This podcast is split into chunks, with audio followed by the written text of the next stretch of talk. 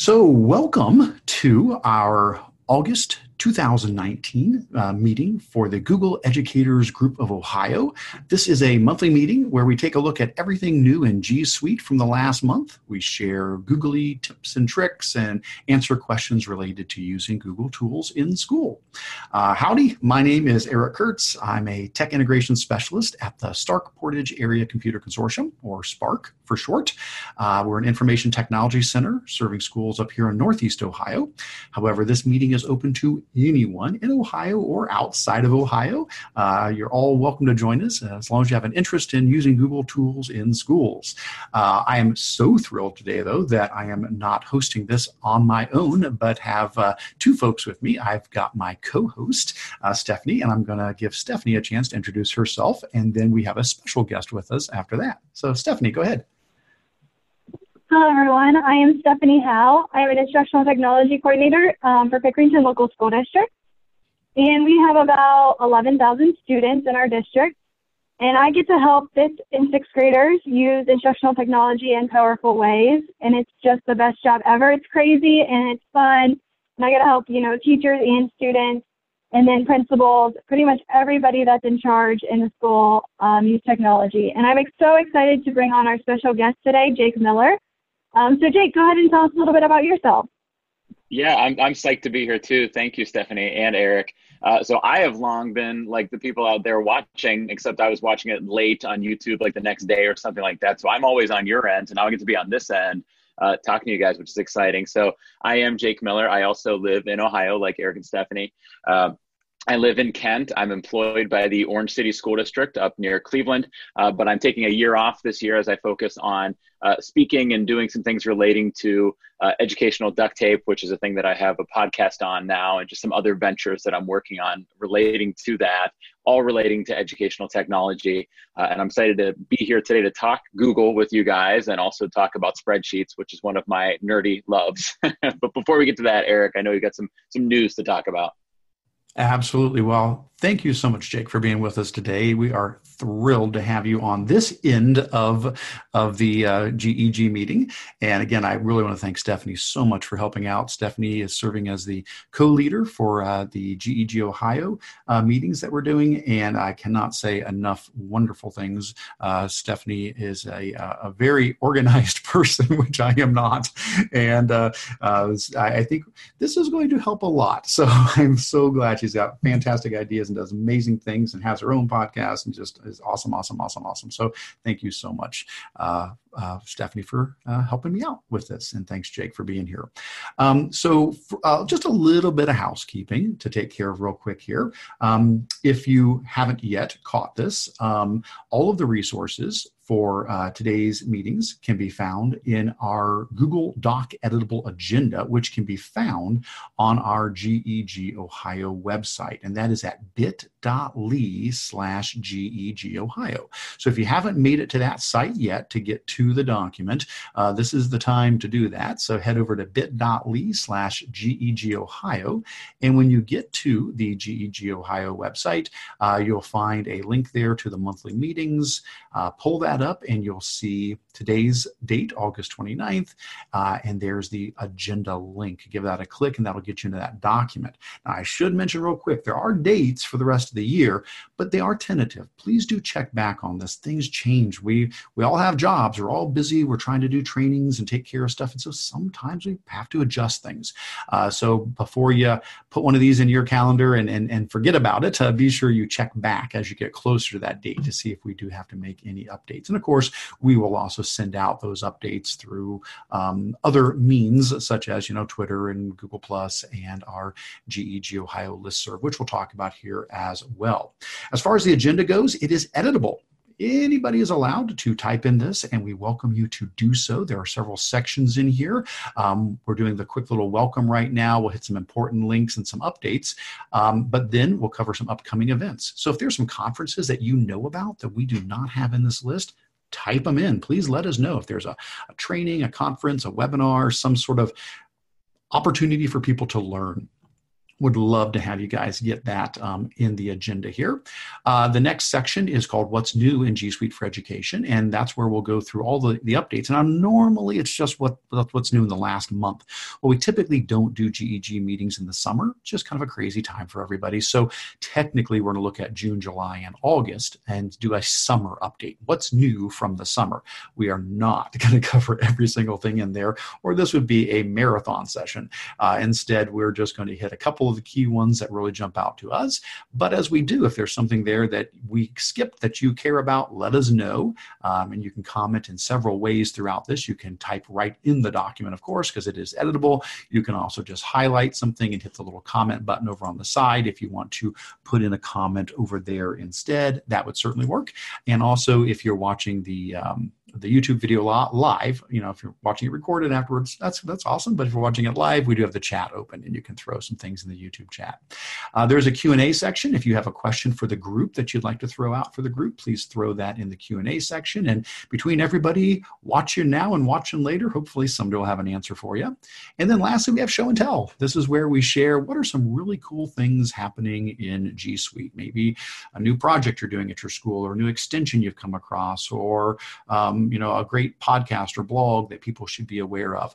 Uh, during this time, we're going to have uh, Jake uh, definitely doing some sharing, and then uh, Stephanie and I will also follow up with some odds and ends, fun things from this. But I would encourage you guys, again, please add to this. If there's something you think people should be aware of, uh, this is a great part of the document to put that in.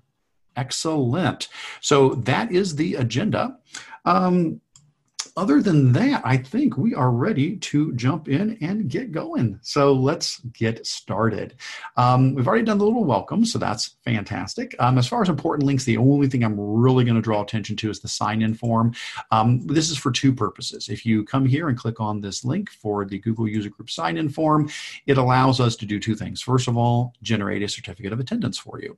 Um, folks sometimes need hours to you know get their license renewed and uh, attending professional meetings is a way to do that. So by filling this out i can uh, use autocrat to generate a, a, certificate of attendance for you for watching this meeting either live or recorded afterwards.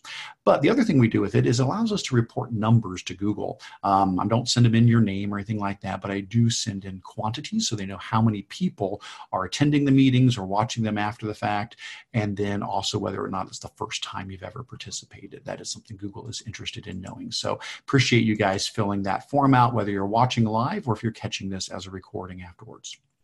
Uh, updates real quick. Um, we do have two main locations you can connect with us online. We have the Google Plus community, which we've had for years and years and years and years and years and years, and it still exists. We've got about 2,000, almost 2,100 members there on the Google Plus community. So please do feel free to join that community.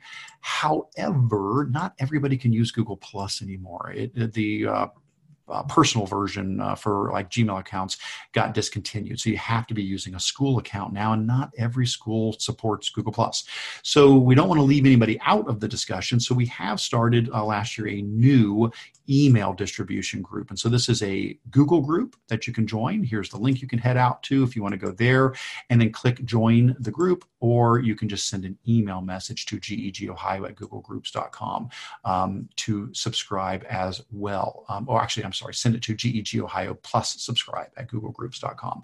All those directions are there in the agenda. And that group, of course, um, is open to anybody. So, you know, no matter what, if you've, you know, got a, a Gmail account, whether it's personal or school, you can join that group. And it's a great way to ask a question in between the meetings or to stay up to date. Um, we'll share a lot of resources through there as well. So please do uh, connect and share with others who you think would benefit from that as well. All right. Well, I'm going to turn this over to Stephanie at this point. Uh, our next section is upcoming events and conferences, and Stephanie's got some information on some uh, events for you to be aware of. So the first conference that we have is the Future Ready Schools, and it is up at Kalahari Resort, and it is October 7th and to the 8th. And this conference I went to last year. Um, I think it will be a little bit different if you did go, but it takes three to nine people from your district that can go, and it talks about best practices and how to empower teaching and learning. And there's different strands that everybody can go to. So there's like a teacher strand, a librarian strand, um, a tech leader strand, a coach's strand, a principal strand, and then you all kind of come back together as a team and you kind of talk about what you talked about. And there's a lot of collaboration within your team. And so if you have not became a future ready school, I highly encourage you to look into this. Um, it's a great conference and a great program to be a part of. The next one is the Learn 21 conference, and this is on October 29th, and it is at the Ohio State University at the Ohio Union. And this one is based on educational technology. There's different breakout sessions that you can attend, um, and it's just a great conference that is in Central Ohio. The next one is the Learning and um, Innovators Conference. I've never gone to this one. I know um, Eric has gone in the past, and this is in November 5th. And it just talks about different innovative practices that you could be doing. And there's different, you know, breakout sessions and sessions that you can attend to learn and grow more. And then the final one, or there's two more on the list. The Teach Better Conference is November 8th and 9th. Um, Teach Better, if you have not heard of them, they are Ohio based and they are an amazing team. Um, I think Jake Miller is actually presenting at this conference. And they're all about personalized learning and focusing on that student. And there's some really good speakers at this conference, so I highly suggest this one in November. And then the final one is the OCALICON. This one is based on students with disabilities. So if you're a spec ed or you're looking to help that subgroup, this is another great conference to attend. That is fantastic. And I see somebody threw in a reminder, which we all need to be reminded of that OETC, the call for presenters, is closing soon. It's due September 15th and there's a link in there for that. Uh, I know I still need to get mine put in there, um, and uh, that is a good reminder. I've got it on my calendar, so I've got like a, a two week and a one week reminder before it, but uh, it's good to get reminded again. So uh, that is fantastic. Yes, OETC call for presenters, and it looks like we're also getting added in the uh, Idea Stream Tech and Learning Conference. Yes, that is one that I've attended on and off for for many years. It's always been an excellent conference. Looks like that's coming up in November. So if there's any other ones to add, people, please do go ahead and throw stuff in there. Uh, we appreciate uh, being made aware of all these wonderful learning opportunities around us. Excellent. Oh, and there's even more coming in. All right, that's great. We have Neotech 2020. So yeah, that's excellent. Uh, keep keep an eye on that list as it grows. All right, very good. Well, the next section of our uh, meeting is usually one of the big chunks of the meeting. We tend to spend a good amount of time on this, and that's trying to look at what is new in G Suite for education. Uh, Google is a moving target there's always new things coming out constantly and that's what we love about them is that google's constantly innovating but it also means well they're always changing and so we have to keep learning and we have to keep uh, up with it. And so what we try to do is keep an eye on some of the major google blogs and you know the announcements and twitter and things like that and anytime something new gets announced um, we throw it in this document that grows over over the month in this case over the summer uh, because we typically don't do meetings in the summer so we do have june july and august here but normally it'll just be whatever's new from the last month.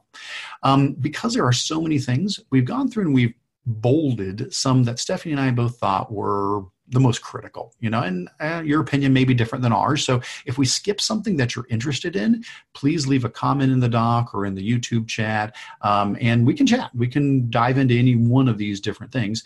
Um, but the idea is we're going to just kind of ping pong back and forth. Stephanie and I will take turns as we go through these.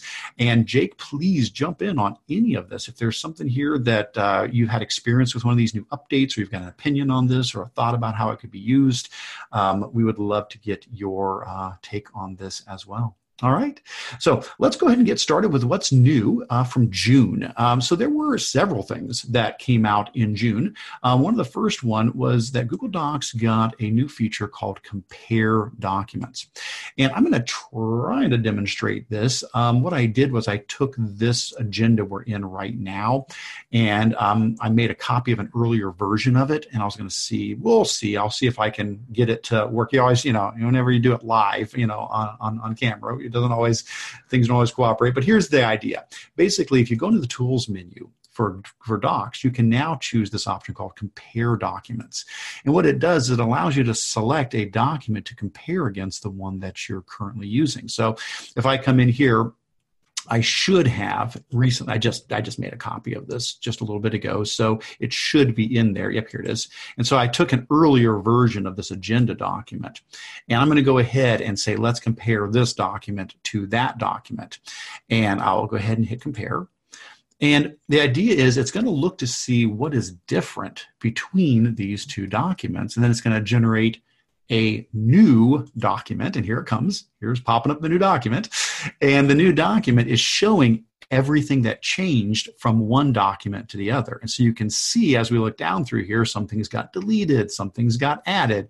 Now, yeah, this looks a lot like version history because it's it's basically you know doing a comparison between two things which a lot of times we see when we do version history but these these do not have to be two documents that were the same i mean it could be i mean it could be like hey let's do a comparison of an early draft of a um, term paper and a later draft of it and in one you know nice view let's see very easily everything that changed in it at the same time, it could be comparing a document to an original source to see, you know, plagiarism concerns or is anything borrowed heavily from a particular document. I think for the most part, though, we would probably see it something like, again, seeing growth in a student's writing from you know an early version to a later version. And yes we absolutely can use version history go in and click back through but it's just so convenient to spit out this document that has it all there for you in one place to show that comparison. Yeah, Eric, I'm going to jump in here really quick. One thing that I was thinking about while you were saying that is I know you have a blog post about how you could take the different parts of the version history and mm-hmm. name them like first draft, second draft, rough draft, final draft, stuff like that. But one problem the teachers have had is when they go and put student work up on like a digital portfolio, they're really just showing the final version. So the nice thing here is we can copy out those old revisions from the version history and then use this to actually show the changes. So instead of seeing um, a clean document of the rough draft yes. and a clean document of the final draft, we're seeing actually what changed between them. So the teacher can go, oh, I see you cleaned up your punctuation issues or whatever issues it might have been. So a lot of promise in, in the uh, language arts classroom, I think. Yep, and and that's that's perfect, and that's exactly that's exactly what I did with this document. I went into file, I went into version history, I went into see version history, and you're right on the money, Jake. I went down, and I don't know how far back I went, but I went back, you know, a couple of weeks, and I picked an earlier version a few weeks back, and this feature about making a copy has been in here for a while, but I do see sometimes folks it has slipped below the radar and they were not aware of that. That not only can you go back in version history to see an earlier version, but if you click the three little dots right next to that entry in the version history, there's a make a copy option and it will spit out a version, it'll spit out that version of the document. And so that's what I did. I went back and I found an earlier version, said make a copy, spit out the earlier version of it, and then used from the new document, I used the compare documents feature to compare the earlier spit out version to the current version. So, right on the money there, Jake. That is fantastic. And I agree, looks like a great tool for uh, looking at the, uh, the improvements of writing over time. All right, Stephanie, what, what do you have next here? So, the next one on the list is um, rubrics and this is in beta. So our district does have this. Um, we were signed up for the beta rollout. So if you are not, make sure you try to sign up for it because it's really cool. So once you're in Google Classroom and you go to an assignment, you have to create an assignment. You can't just use an announcement or anything like that. You have to actually have like a actual assignment. And you're going to have to name it first, I believe. And then the create rubrics will pop up and you just click it.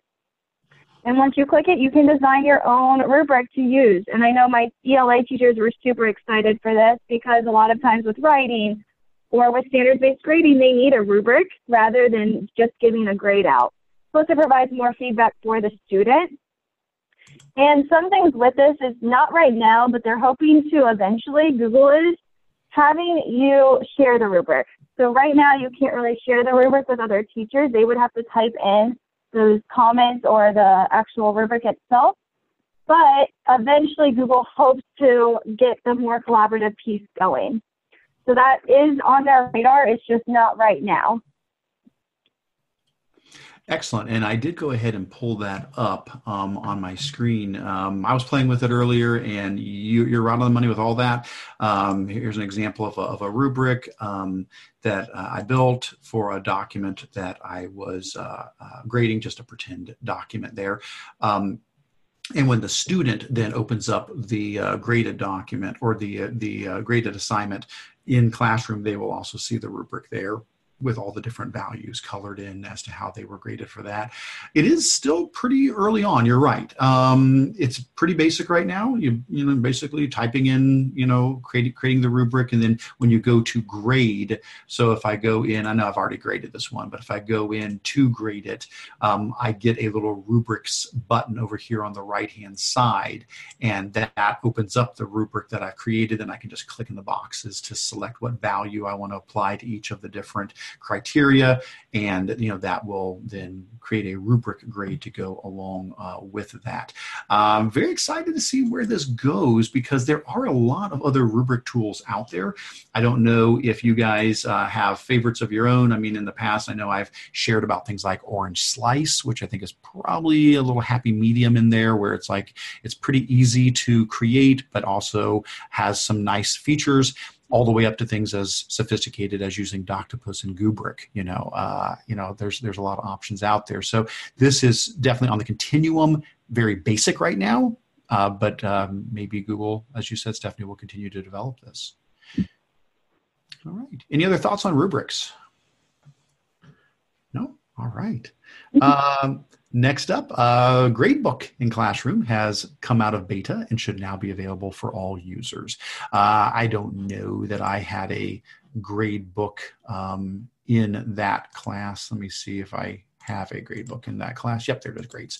Um, not much to see here again because this is just a pretend class. This is obviously not not not a real class, just a a demo student in here, uh, but you should have a grades tab now that as you are creating assignments that are gradable, they will show up on this page where you can see all of your students and their grades for each of the assignments, and you can add grades in while you're there, which is nice. It's another way to input grades. We can do it while grading the assignment. We can do it from the assignment page, but we can also do it on the gradebook page here as well.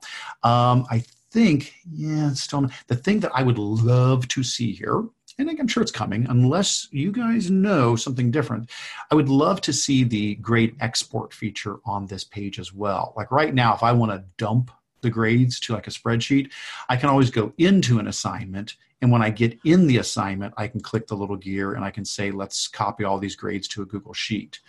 But if I'm on the grades page, it just seems like I feel like I'm missing a button. Like there should just, you know, this gear doesn't do it up there like the gear does when you're in the assignment. I just feel like there should be a simple button to just blurf export everything from this screen. But, uh, you know, again, maybe that is to come. Anyway, yeah. Yeah, I agree. That feature needs to come. yeah. All right. Well, let's keep on going. What's up next, Steph? Um, so what's up next is the Chrome App Hub. So this is a place for, I feel like this is very valuable for tech coaches and any instructional coaches out there. You can go to this website and it um, has all these different ideas that Google innovators and Googlers have kind of combined into this place to give you different lesson ideas. And so they first on the notes, it's kind of like a outline of what it is. But once you're at the actual site, you can just see different ideas. It's also a very nice filtering button. So I know we're all busy and we don't have time, you know, to kind of scroll and look at all these lesson ideas. And we can actually filter to what subject we're teaching, what topic we're teaching, and um, what are our learning goals. Also, we can kind of sort by age range to get a better down and um, to figure out what we actually really need to teach and what we should be using. Because I know sometimes tech can be distracting for teachers because there's so much where this kind of helps bring it in and bring it in. And it gives you some ideas to engage students and learners, and everything is there for you. So if you explore an idea, you can then see what is inside of the App Hub. And you can see who the creator was, you see their Google certifications, and it gives an overview, tips for success.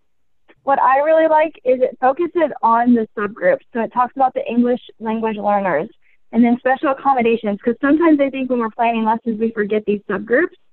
And it really helps you just remind yourself, okay, I need to focus on that subgroup for this lesson too. And how am I going to reach them to better um, assist them? And then it shows you the resources that help you get started with the lesson. So I'm very excited about using this with teachers and just to gain more ideas for the classroom that I might have not thought about. That is fantastic. And, and, and, that's just what's so important. There are so many folks doing so many amazing things. It's a matter of how do we connect people with the ideas? Hey, you know, you know, don't reinvent the wheel. Let's let's all be better together. And that's great that we have a hub now where so many of these great resources can be um, found in one place. Awesome. Thanks for covering that. Also on the notes, um, there's a link to the Google um, nine. Isn't it like Edu in 90? Yeah. So this is a, if you have not subscribed to this channel, I really highlight um, and suggest that you do because it sends out. I want to say once a week they send out a video about different ways to use Google in the classroom, and it's just a quick 90 second video. And so this video talks about the Chrome Hub Store. Wonderful. So this will take people through how that works. So if you're wanting to get this information out to your staff, um, and uh, you know you just want an easy, quick, bite-sized uh, explanation for them, send them this link and uh, they can watch the video and they're ready to go. Or if you want to show that during a staff meeting, it can be an awesome, quick way to get this information in front of people. And I agree, yes. Uh, I know people are saying, Eric, you're not subscribed. No, I actually am. This is a different account that I've got up right now. I am subscribed in my regular account. Uh, but uh, yeah, I agree to you should subscribe to uh, the EDU in 90 uh, series. Very good. All right, next up, uh, Google launches G Suite certification for students. Now, this has been coming along for quite a while. We've been, been waiting to get this. Um, and so it, it, may not be new to you. You may have been hearing about this for a while. Um, but basically, what this is, is Google has put together a certification that is like a industry recognized certification. So if you think about students graduating from high school and be, being Microsoft certified, for example. Um, this is an option to get Google certified. Um, and so the, the, the test is it is a proctored test. Um, there are you know some guidelines for how that can be proctored to make sure that it's being you know um, done correctly. Um, and there is a cost for it. It is a $37 cost, which is 50% off the $75 normal cost for it. So that's that's great. Um, and there are a lot of resources that help support students in preparation for that. A lot of this ties nicely to applied digital skills, which I know we talk a whole lot about, and I've done a lot of trainings on that. Um, so that is a wonderful way to get prepared for this. But then they also have an exam guide, and they've got a practice lab that's done through Qwiklab labs where you can go through and try out a lot of these different skills. Now, what is being covered on this exam a lot of it um, feels very much like if you were to work in a business environment. Uh, now, I'm sure the exams change a little bit. I took the beta for it like almost two years ago now when they were first developing this, and it felt very much like uh, you're an office worker, you're a business worker, you're trying to analyze a spreadsheet to compare, you know, sales growth and and make charts and graphs and make a, a presentation to present to the committee. Um, so it's a lot of skills that would be very beneficial for somebody trying to get into the workforce. Um, and so uh, this is finally here uh, after you know a, a, long time of beta testing and getting that set up. If that is something you are interested in pursuing for maybe your graduating seniors as something else to um, have a certification as they're heading out um, after graduation, um, all that information can be found at uh, g.co slash student cert or follow the link in the agenda here to get to all of that. Excellent. All right, what's up next? We have Google Forms updates. So Google Forms has made a couple updates. They have lock mode for quizzes, which was in beta last year, and it's finally um, coming out of beta in August.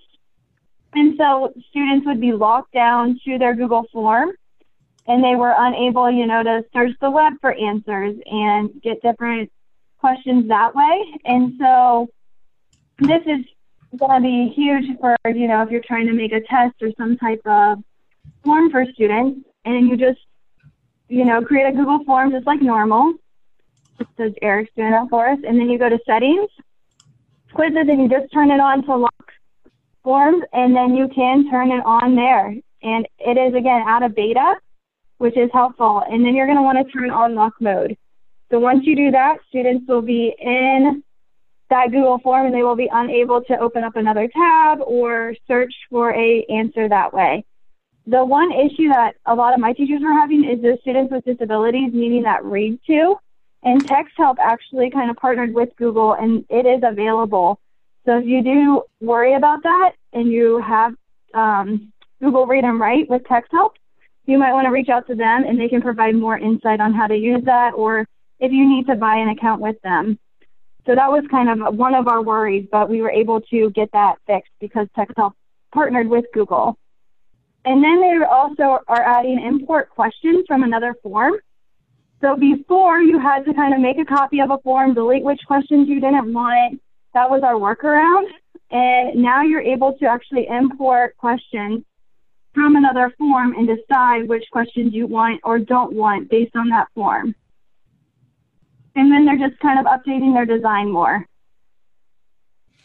Yeah, and that button is in the floating toolbar that you know has the the add a question or you know insert an image, insert a video. There's a little button that looks like an arrow pointing at a page. It says import questions, and you can click that, and it will let you select the form that has the original questions on it that you then want to pick the ones you want to pull into this one. Excellent. And so for my teachers, I was telling them create a Google form that you know is going to have the name, information that you're always asking kids, and then you can always just import those questions over. So that way you're not searching for different forms. You have it all like in one spot. So create like a bank of a Google form and then use that to import questions. In the past, we had a, oh, which add-on was it? I don't know if I've got them all here oh, do, do, do, form values, I think was the one. Um, so form values would let you have like some really common things, like if you have a list of all your student names, you could use that one. And there was also another one that did let you copy from a form, and I'm not seeing it in my list right now.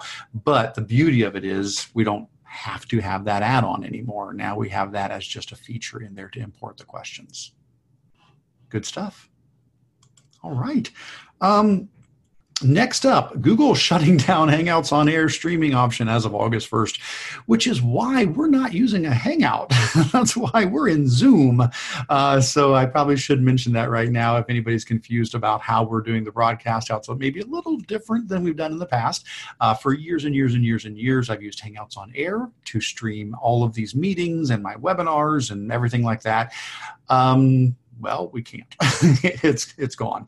Uh, so unfortunately, that got shut down, and I'm I get it. I know Google does you know end things every now and then, and some of them I've been kind of yeah, I can understand why that might be going away. This one, this one hurt. This was one that uh, I, I, I protested greatly about, but uh, uh, apparently not uh, not not enough. Uh, so as it is right now, if you want to use Hangouts to do what we used to do, the real, really the only way to do it is with what they call uh, G Suite for Education Enterprise version, which is the paid version of G Suite for Education that does allow for recording of Hangouts and broadcasting and things like that. So now, just the regular old Hangouts is just to you know chat with somebody else and not actually record it. So my solution to that for now, anyway, is using Zoom, Z O O M. Um, I uh, I asked a bunch of people and said, you know, what do you suggest? hey, if somebody's listening and you got some other ideas, please feel free to send them uh, my way. I'm sure I'm not the only person who is facing this uh, issue, trying to decide what's the best replacement for Hangouts on Air because it did two wonderful things. It broadcast the Hangout live to as many people as wanted to watch it. So, you know, you could have thousands of people watching the Hangout. And it recorded it live for you as well so that later on, you know, you could you know people could watch it uh, after the fact. Um, zoom does that. Um, uh, there's a free version and a paid version. Um, I am using the paid version of it to be able to get those features in there. Um, if there are other options people would suggest, let us know. But uh, for now, I've been very pleased with it. It seems like a really nice product. Um, it's just unfortunate that uh, Google no longer is supporting that. So if you've used Hangouts on Air in the past and didn't know about this, I don't want you to get caught off guard when suddenly like, oh, hey, we can just do that. No, not necessarily anymore. So uh, that one was a little sad, but uh, uh, that we're using Zoom now. And if things don't work well, please forgive us. We are figuring out this new system, so bear with us as we work through learning a, a new a new tool. All right. Uh, anybody, any comments on that? I know we've got some other folks who've been Zoom users. Stephanie, you've used Zoom in the past, right? Yeah, I've used Zoom in the past. I mean, I love Google, so Hangouts was my first option. Um, but now that it's gone, we have to find another workaround. So I'm hoping they come up with something better so I don't have to buy the Google Enterprise. right. It looks like the next option we already talked about. Um, it must have just shown up as a second blog post. So, uh, Steph, do you want to jump down? What would be our next one? You want to talk about the transformation reports? Yeah. So the transformation reports are coming are are out, and it is in the Google Admin Console. I do not have access to our Google Admin Console. I don't know if you're able to show it here because I don't know sure. if you do. Yeah, I do. Sure. But what you're able to do is you can now kind of track how schools and students are implementing the G Suite tools. So, how many students are using forms? How many students are using sheets, slides, drawings, sites, docs, you know, all the Google G Suite tools.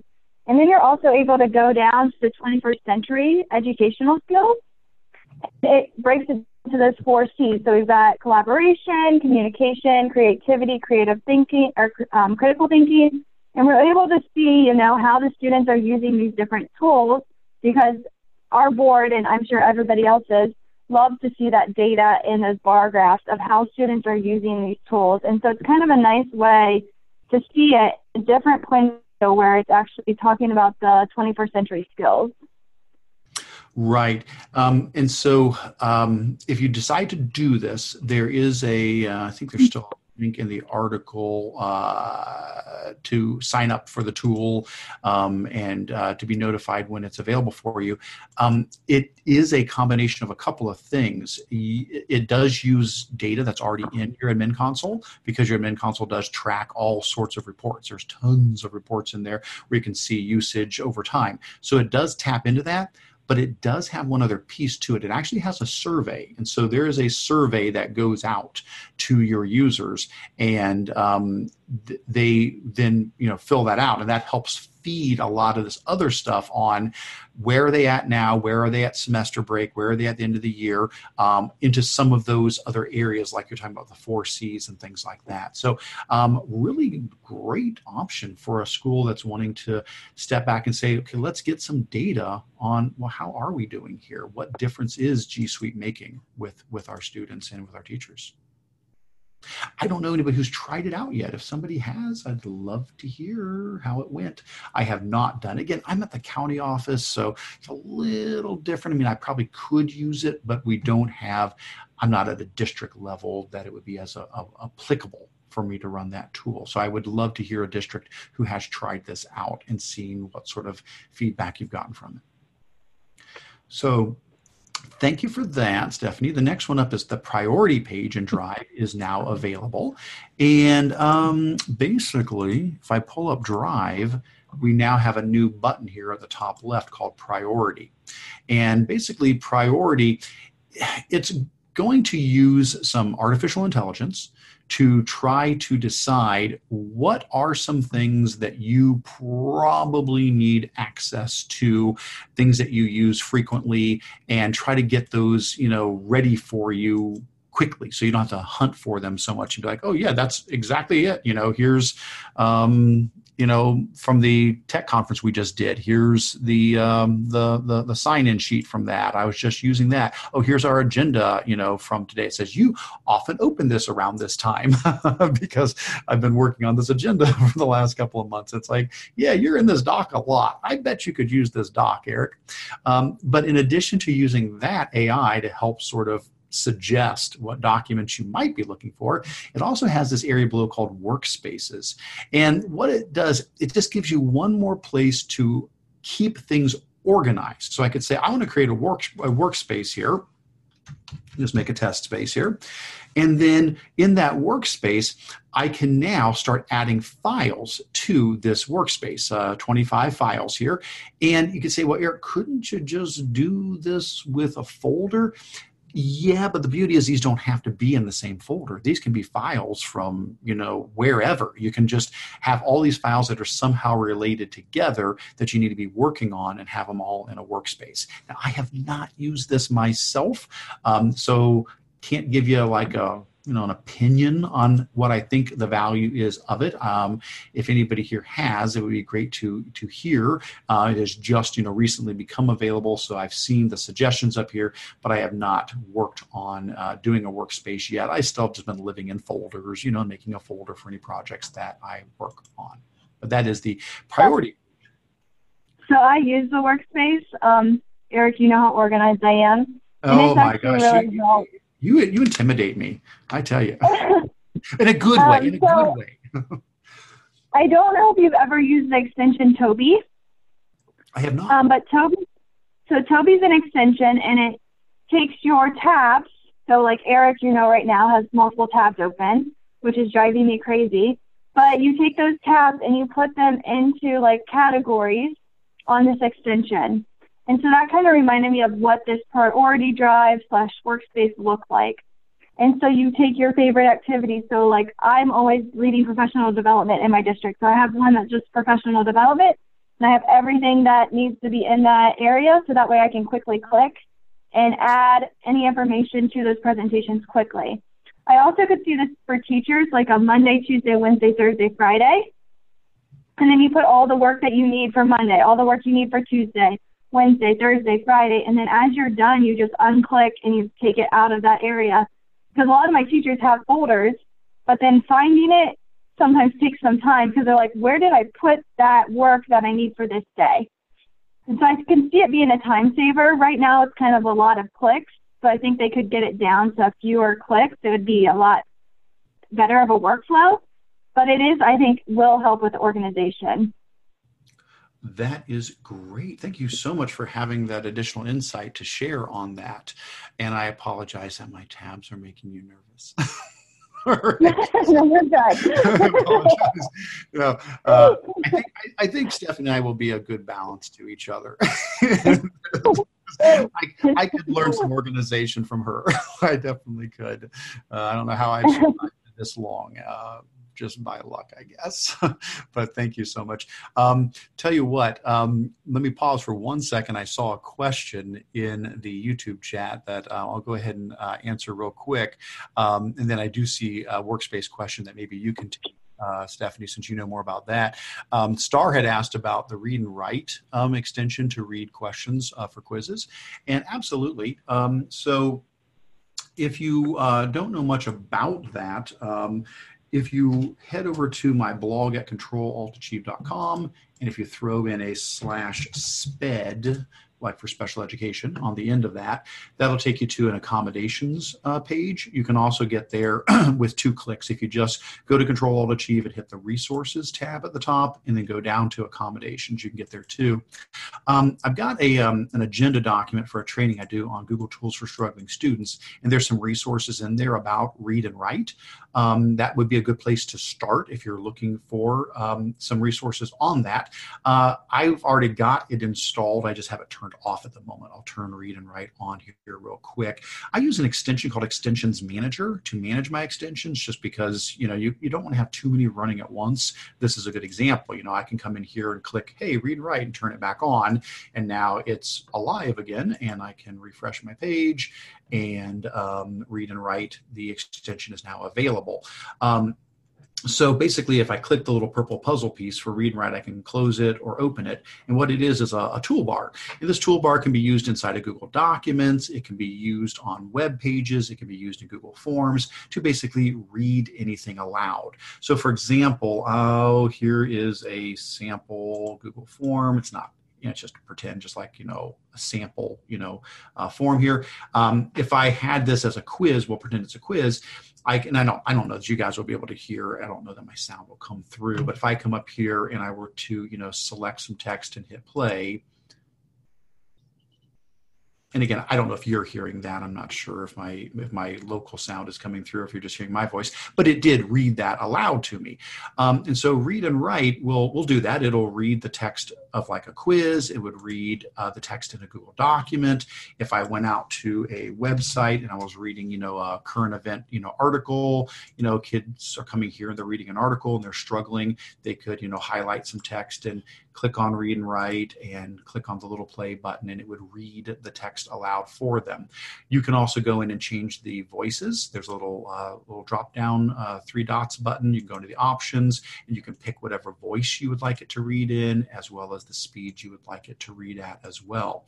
Now read and write is completely free for that feature. The text to speech part, there is no cost whatsoever for that. Um, highly recommended. I think it's one of the best uh, set of voices and it does a really nice job reading things aloud, not just on web pages, but in documents and in forms. Um, having said that, if you're a teacher, you're allowed to get the full version of Read and Write at no cost whatsoever. So, in the agenda document that I had referenced there off of my accommodations page, my session agenda document there, um, I do have a link to install Read and Write, the extension, but then I also have a link that goes out to TextHelp's website, the company that makes Read and Write. And they have a page on there where you can say, Hey, I'm an educator. And you just fill that out, say where you work, and basically they upgrade you to the full version at no cost. So, you get all of the buttons. That's why all of my buttons are filled in here because it does more than just text to speech, but that's another training for another time. Uh, but to answer your quick question, um, it is a great extension and it does. Um, you know, uh, it does uh, read aloud. And then when you are um, doing a quiz in locked mode, um, it is one of those things, like Stephanie had mentioned, that uh, uh, they've worked with Google to allow this to still run when you're in locked mode because the idea of locked mode is we want to you know not allow students to jump to another page. We also wouldn't want them to maybe bring up an extension like google dictionary to let them define a word or something like that. Uh, read and write though is one of the ones that um, works with locked mode Awesome. Uh, Stephanie, I think there was a question from Dan about the workspace. Does the workspace open all the files in it at once? I don't think it does at the moment, but I would love that feature. Um, I was trying to play with it, and I don't think there was a button that allowed me to do that. All right.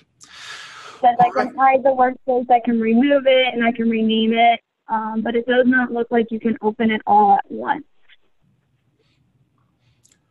All right. Well, looks like we have three more updates left. I think, uh, Tag, you're it, Stephanie, on originality reports.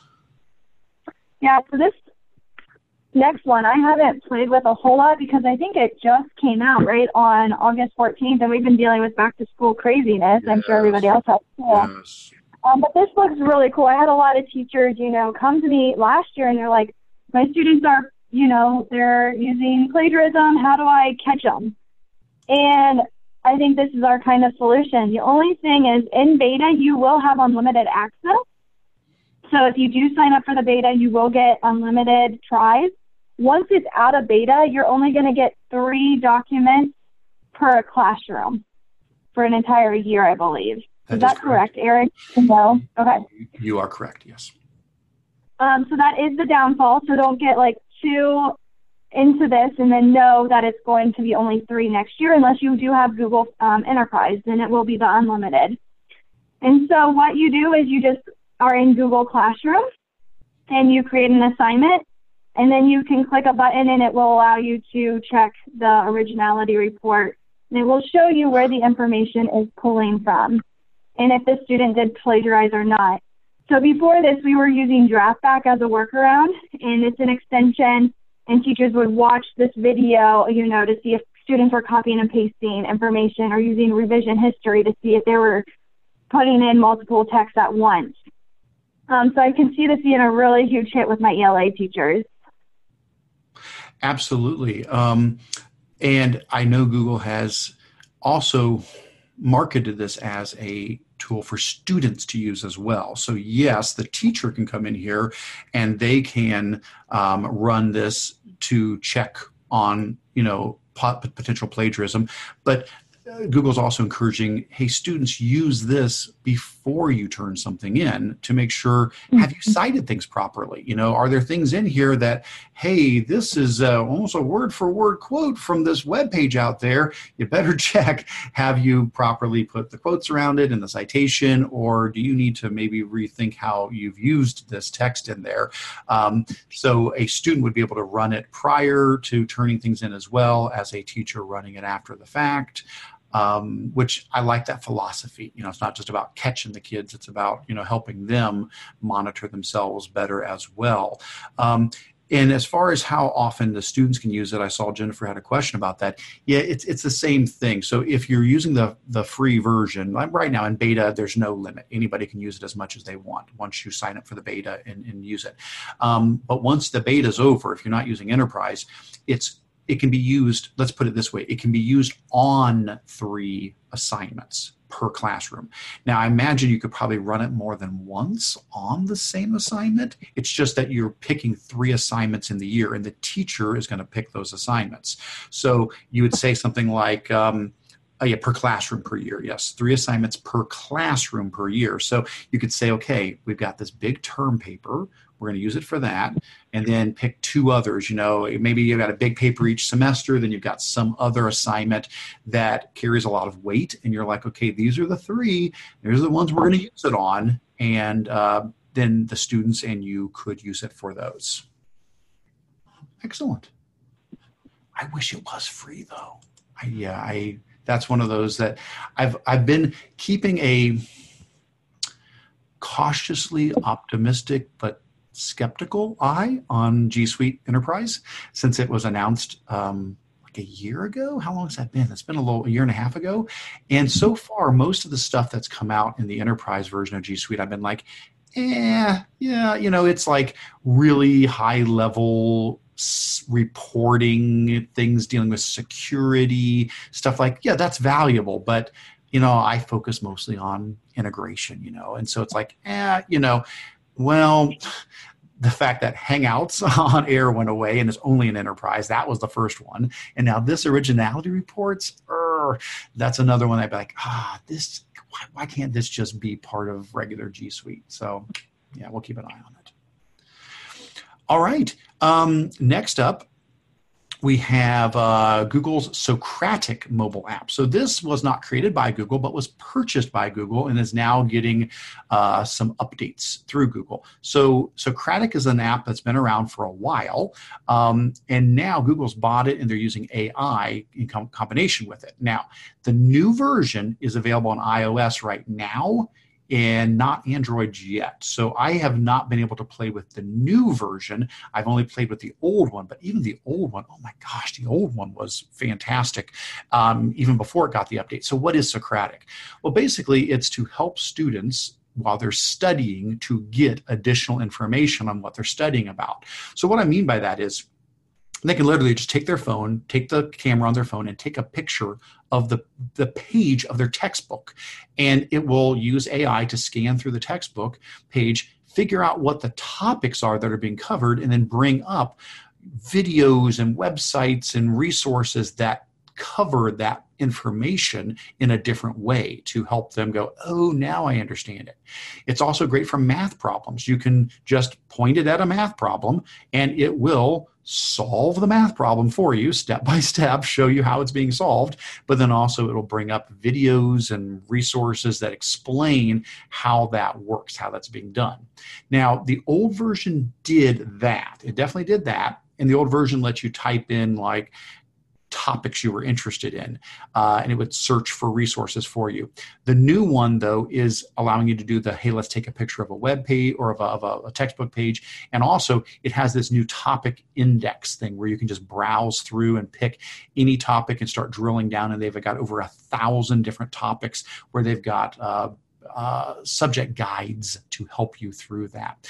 Now, this is certainly going to open up some concerns. I get it when somebody says, you know, oh my gosh, you know, you could just point this at a, at a, at a math equation. Yeah, I, have done it. You just you can handwrite it out, take a picture of it, and it solves it step by step and shows you how to do it. It's not the first tool to do that. Others have done it. Um, so, yes, teachers need a heads up that this tool will be in students' hands, but it's also going to be let's have good discussions about how can you use this properly and not you know uh, abuse it and uh, just use it to you know do your work but how can we use this as as a as a tool to assist um, us as well? So this one was it's one of those um, uh, kind of eye opener ones where every now and then you get an app like that where you're like, oh my gosh, you know, it feels sci-fi. You know, it's like the first time you use Google Translate mobile app and you point it at a sign in a different language and it translates it into English live for you, you know, in the sign itself. This is one of those things. If you've never done this, write out a math equation, point this app at it and watch it solve it. And it's like, that's spooky. so uh, wanted to uh, highlight that one. All right. Yeah, I wish I had that one when I was in school. Um, it definitely uses, you know, video too. It had on one of the examples, it had like a YouTube example. And so students have now multiple ways to access how to learn that material. They can see an example, they can see it solved step by step, or they could see a YouTube video. And another thing that they were doing was with vocabulary. I know a lot of my students, they struggle with knowing the vocabulary words. So using that to help them understand different vocabulary words that goes along with the curriculum. Excellent. Very good. I'm closing out of some of my tabs to reduce Stephanie's anxiety here. Thank you. Um, the next one is Google Go app. and so I use, I have a Google Pixel, and so I've been using, you know, the Google Lens. And this is just a great way for uh, if you're traveling, it will translate, you know, different words. It takes a sign and it will translate it to that language that you need it to translate to. I know with the Google Lens, there was like a couple times where I saw a couple shoes that I really liked. You can take a picture of them and it pops up where you can find them and buy them. Um, so very cool app that you could download on your phone. I think it's only available for Android. Is that correct? You are correct. This one at the yeah. moment is just Android, but I'm hoping, you know, it'll also be iOS eventually. Um, I tried yeah. out too. I know originally the history behind this app.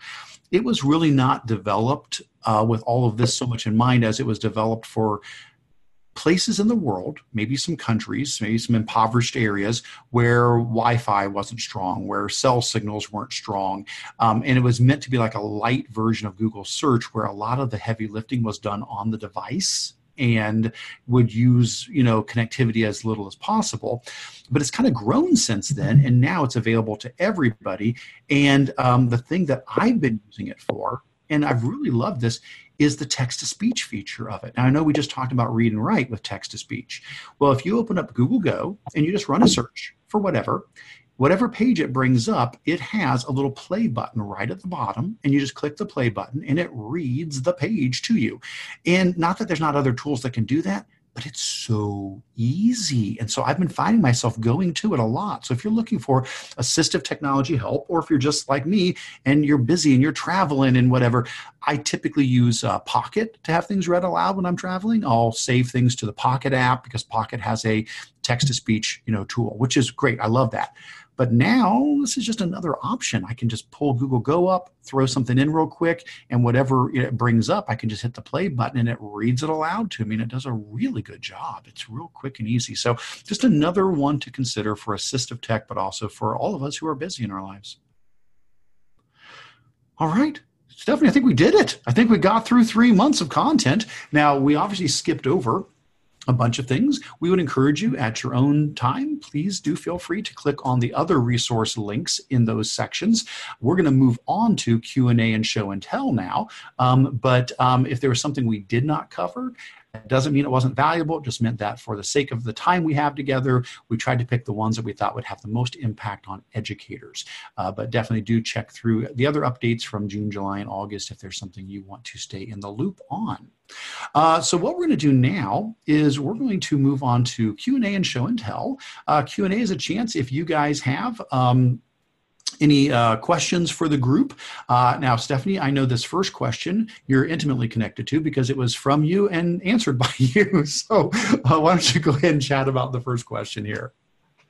Um, so, a lot of my teachers they like to create, you know, contacts, but it's time consuming. So they like to add all their parents into a label on Google Contacts, and a lot of my teachers were doing that just fine And then I had one teacher that was created a contact, and for that contact, she had three different people under that one contact. It was the mom, the stepmom, the dad.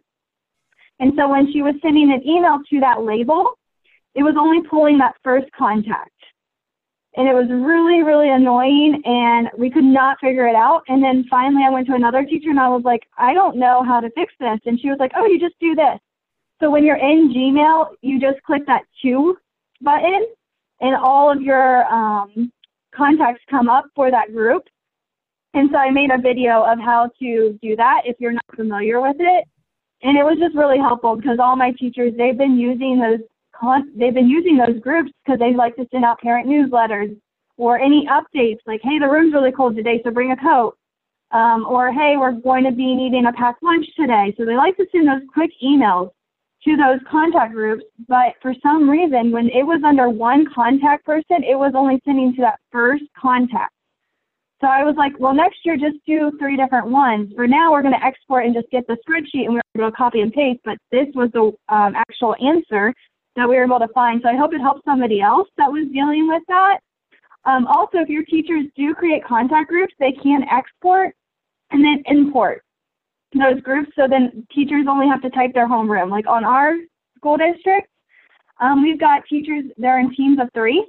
So they've got a math teacher, they've got a science social studies teacher, and they have an ELA teacher. And so one of the teachers will put their homeroom in, and then they just share all of those contacts together with the three different groups and save a lot of time that way. Um, I have another teacher that does a Google form where the parents fill out a Google form with all their information because our Infinite Campus is not always up to date with the information.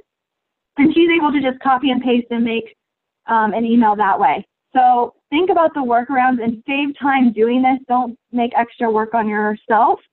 So that is the answer for what I figured out. I hope it's helpful for someone. Well, and that's probably the case. If if you've struggled with it, somebody else has to as well. And it is great that you were able to follow that to its conclusion. Well, awesome. Um, I did see a question here about is there a registration page for the Kent Learning Innovations Conference? And um, um, it does not look like registration was open for it yet it had a call for proposals, but when we went to the website, I did not see a registration page. So my guess is it probably um, is still to come. They just haven't posted the registration uh, link yet uh, for that.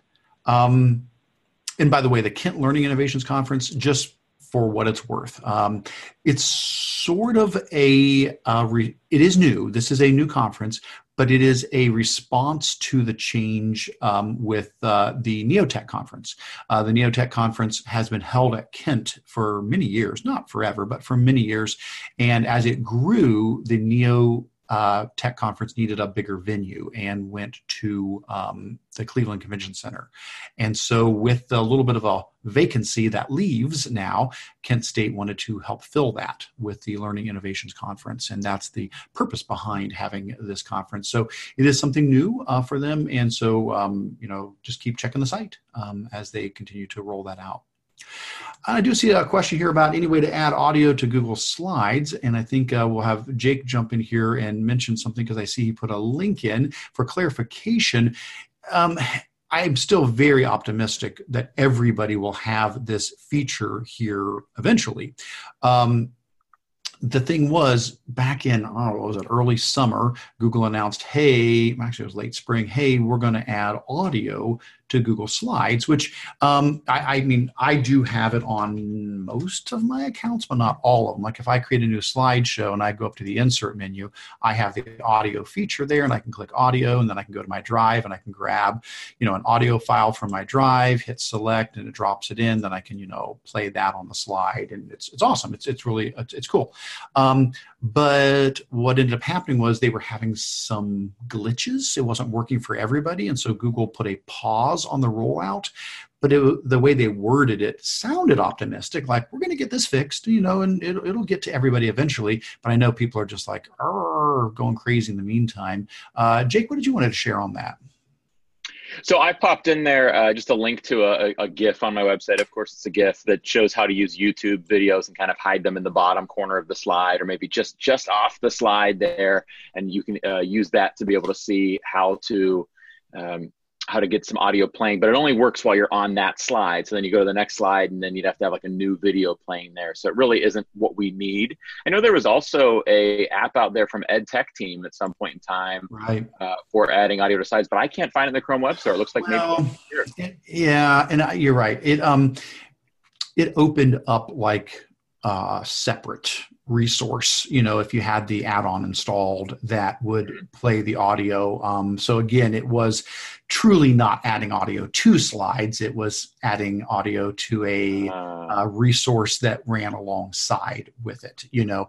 Um, what google is putting is I mean, this is the right tool that google's developing you know and it works great. I mean I, have I've used it. Um, but um, it's just on pause at the moment.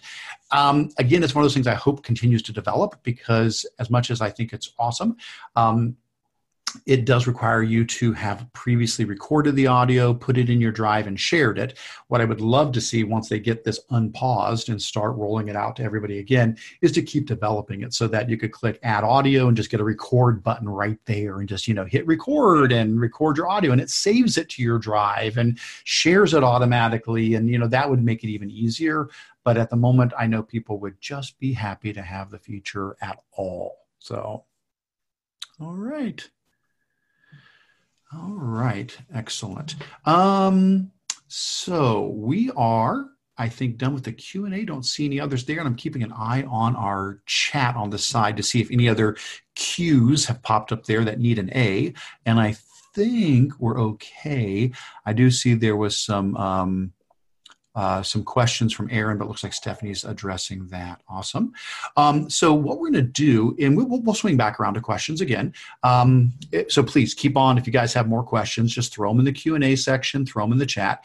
Um, the last portion of our meeting is show and tell, and basically this is a chance to share what awesome things are you doing with G Suite? What are you doing in your schools? What's a cool extension you found? What's a neat hack you've come across? You know, any resource to share.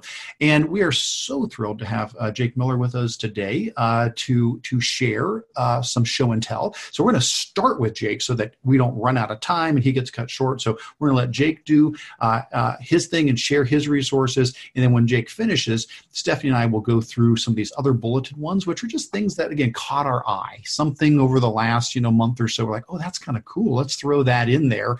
Um, and uh, we'll you know try to share as many of these as we can in that time. Uh, but jake uh, let's turn it over to you. And if you um, and again, I apologize. I am not uh, a Zoom user uh, expert yet. So if this is something, Jake, that you need to be able to uh, share your screen, I think that would be awesome. If you want me yep. to simply bring things up, that's great. Um, you may have to coach me on how to get your screen showing up instead of mine. Yep. I've got a share button over here, so I think that'll work out fine. Why don't you uh, do that and let's see if it yeah. works. Okay. Let's see. You can. Oh, it says you cannot start screen share while the other participant is sharing. Okay. So, so I'm gonna. So that sounds like I will stop sharing my screen. All right. So I'm going to come up here and I'm going to stop sharing my screen. All right. Now let's see. Open and now it says what screen, wh- which of the 20 screens that you have open right now, Jake, would you like to share? So now I find the one I want to share. Okay, here we go. That's my face there, I bet. Okay, now do you have my screen there with the Google Doc open? Um, I do see that, and I'm going to refresh the live stream to make sure it looks like it. Actually, yes, you I, got a spreadsheet there now? I do. You look good. Okay. I think it's working. Perfect. Okay, so so a little bit of kind of like background to this. Uh, what, what I want to talk about here. One is uh, my passion really is to talk about ed tech for teaching and learning, and, and that's what I do through Educational Duct Tape on the podcast. And last night we had our first Twitter chat, which was just it was intense. It was a lot of people in there talking. But my hobby, so that's my passion, is talking about how to change the learning experience for kids. But my hobby is just really geeking out about spreadsheets. And so when I get a chance to present somewhere, you know, I'll do a session on educational duct tape, which is kind of getting everybody, you know, in the right mindset for integrating technology. And then I kind of do a, a, a geek out session for the people who have some basic understanding of Google Sheets and are kind of ready to ramp it up and use some more formulas. And what I what I call that session is MVFs, most valuable formulas. So I'm going to do just a couple things from out of that session. It's only like an hour session. Do a couple things that people tend to be like, "Whoa, I didn't know you could do that." Some some things that are just general parts of my workflow uh, that I think can help people. But I also do um, a, a project now called GIF a day, where I where I take different gifts, different tips. Currently, it's about Google Sheets, and send one out an email per day. So there's a link there in the notes if you're interested in signing up for one of the future iterations of it. But the, a few of the things I'm going to show you here actually are part of GIF a day, but I'm just going to show you kind of some previews here. So the first thing I've, I've, got this Google sheet here. I will share the link to this after after I'm done going through it all, so that you guys could go back and look over the stuff if you want to. Um, I didn't want to share it now and have you I don't know risk the file slowing down or something like that while I was presenting on it. Um, so the first thing I'll show in here is just how to do basic formulas in Google Sheets. So up here, I've got the numbers uh, one, two, three up here. And if I want to do, let's say I want to do like, I don't know, add five to that and multiply it by two. So I could, the formula always starts with the equal sign. To put in a cell reference, you just click on the cell, okay? Or you could type in A1 for this one in particular. And then if I want to add five and multiply two, that's not an X, it's an asterisk multiply two. I can just type it in like that. Now, one thing to know here is Google Sheets does follow order of operations here. So if it added five and then multiplied by two, I should get 12, if my math is correct there. What I expect to get here is 11 because I'm telling it to follow order of operations. So it should do that multiplication first. So I hit enter, let's see. Oh, didn't give me a, oh, there it is, 11. Okay, so as, as expected, it did the multiplication first and then the addition. So that's a nice thing for math teachers to be able to talk about with their kids. Now, one thing that I show whenever I do this uh, this MVF session or when I do the the GIF a day gifts, one of the things in there is how to fill down. Most people know that if you grab this little box, I call it the fill down box. I don't, I don't know what its official name is, and pull it down, it'll bring that pattern or that data or that information down into those other cells you're you're highlighting. So it's going to bring it down to this row and this row. Notice that it smartly, intelligently says, I'm betting this time you want A2, not A1, and I'm betting this time you want A3, not A1. So it updates it to go down there. So here it's doing three added on to five times two, which is 10. So it brings it down.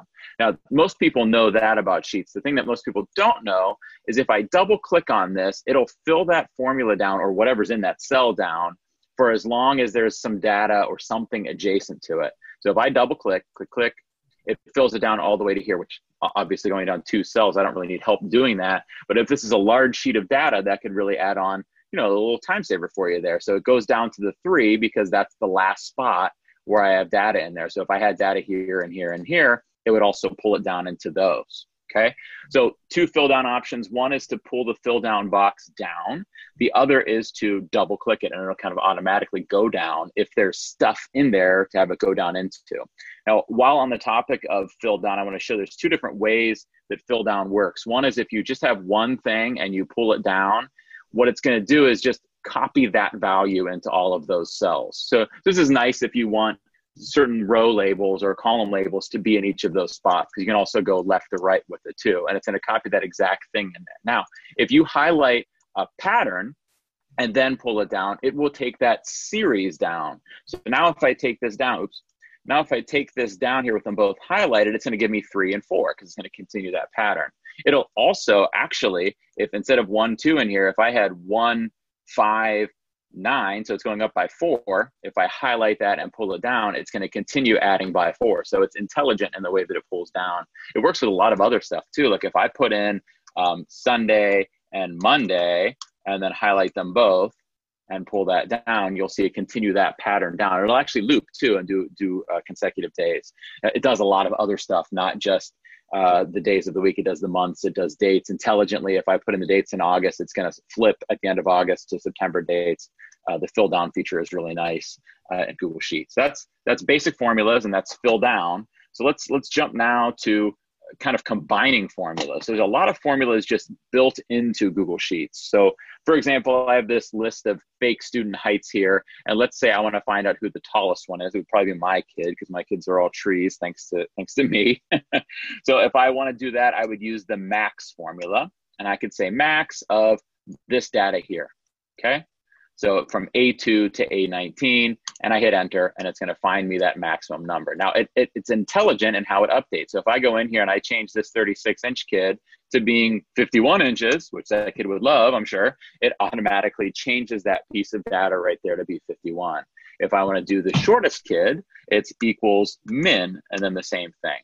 Now, one formula that we use in math classes that is not in Google Sheets, it's, it's, something in like middle school math in Ohio at least, is finding the range, so the distance from that shortest to that tallest. Okay, that, that doesn't exist. There's not an equals range formula, which is easy to tell because when you start typing it in, it doesn't predict it. Which, which when I start typing in max, there it is right there.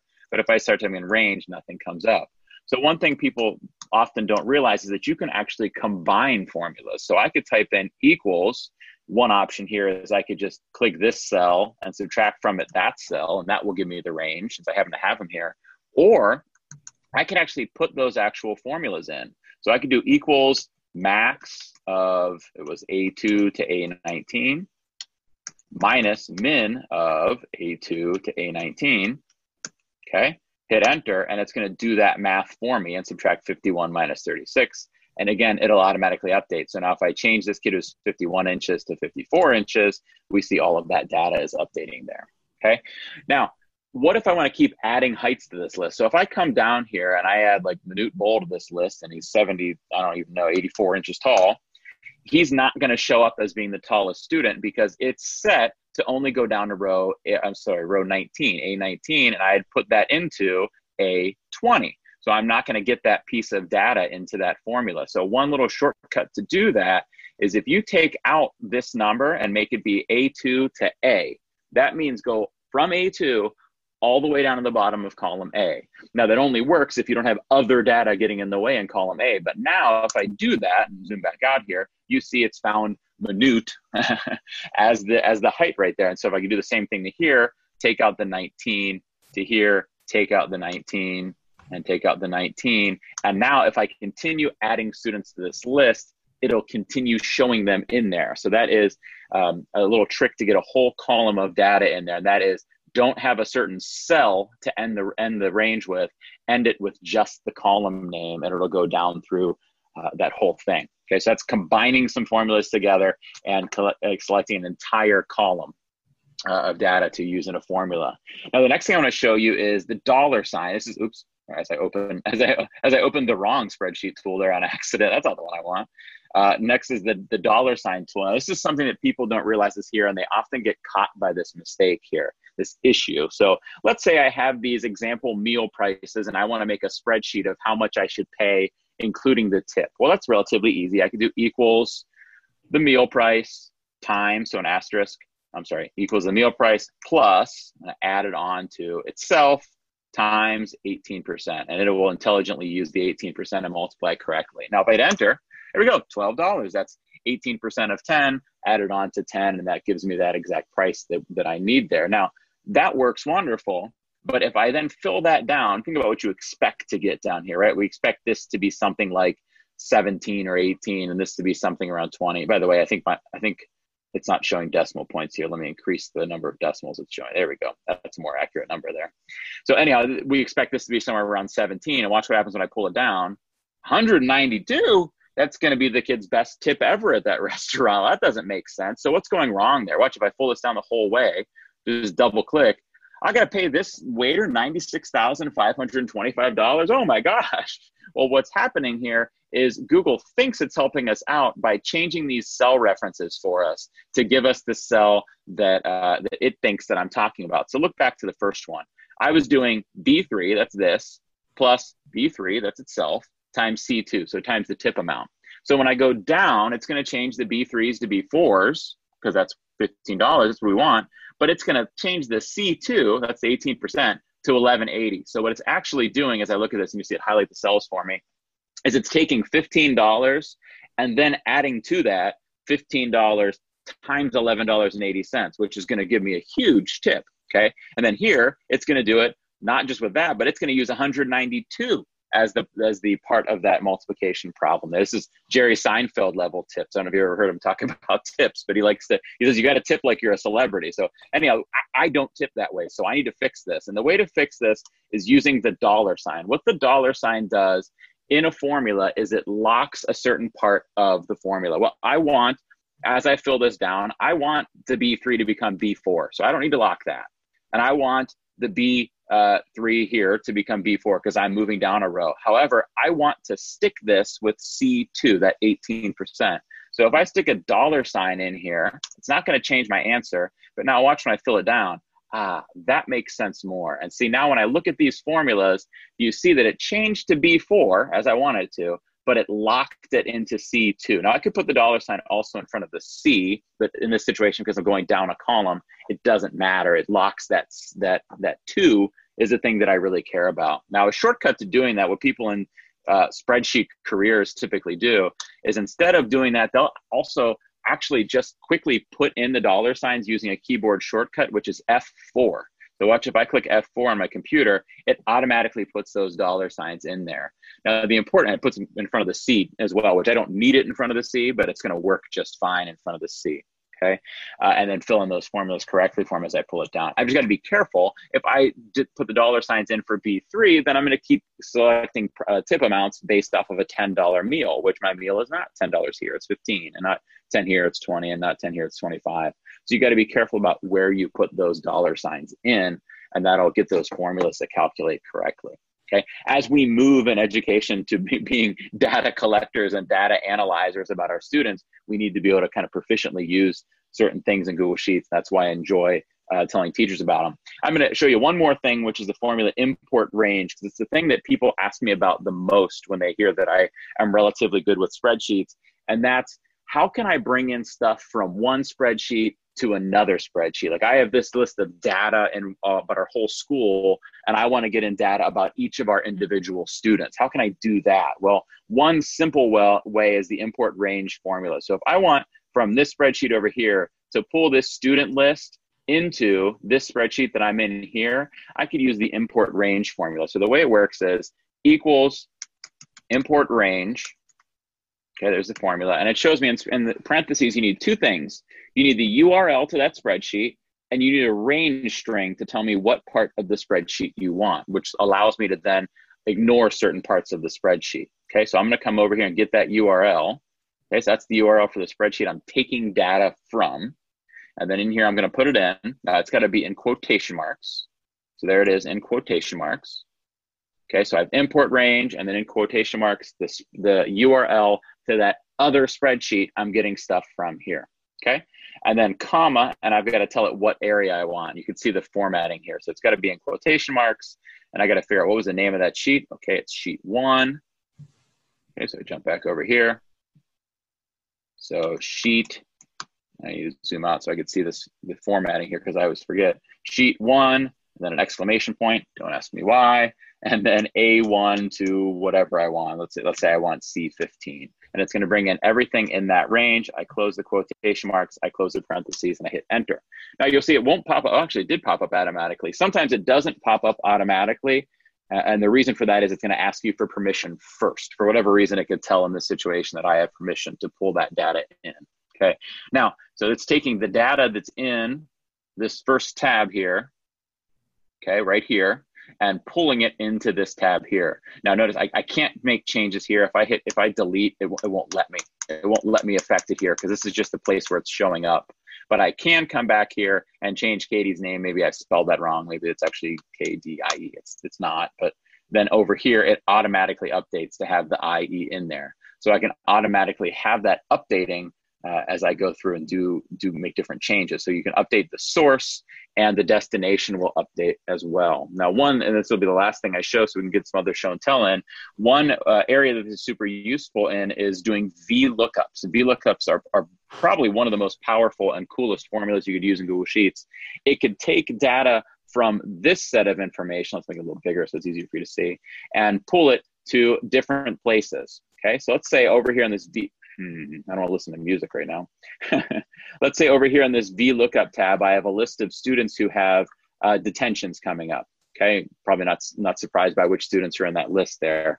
And I need to notify their homeroom teacher. Now maybe maybe I don't know all of the homeroom teachers, but I know that over here in this this tab, I have a list of all of the students and who their homeroom teacher is. So I could use VLOOKUP to find that for me. So I use equals VLOOKUP.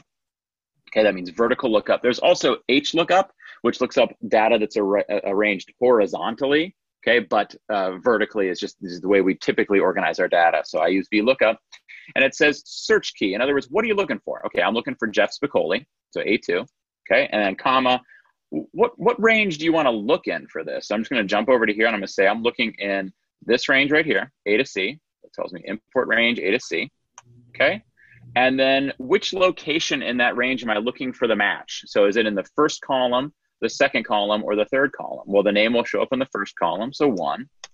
Okay, and then is this data sorted in alphabetical order, true or false? And here it's not. So I'm going to put in false. And then when I come back over here, I'm going to come back so you can see it happen. When I come back over here and hit enter, oh, no, I'm sorry, I messed up there.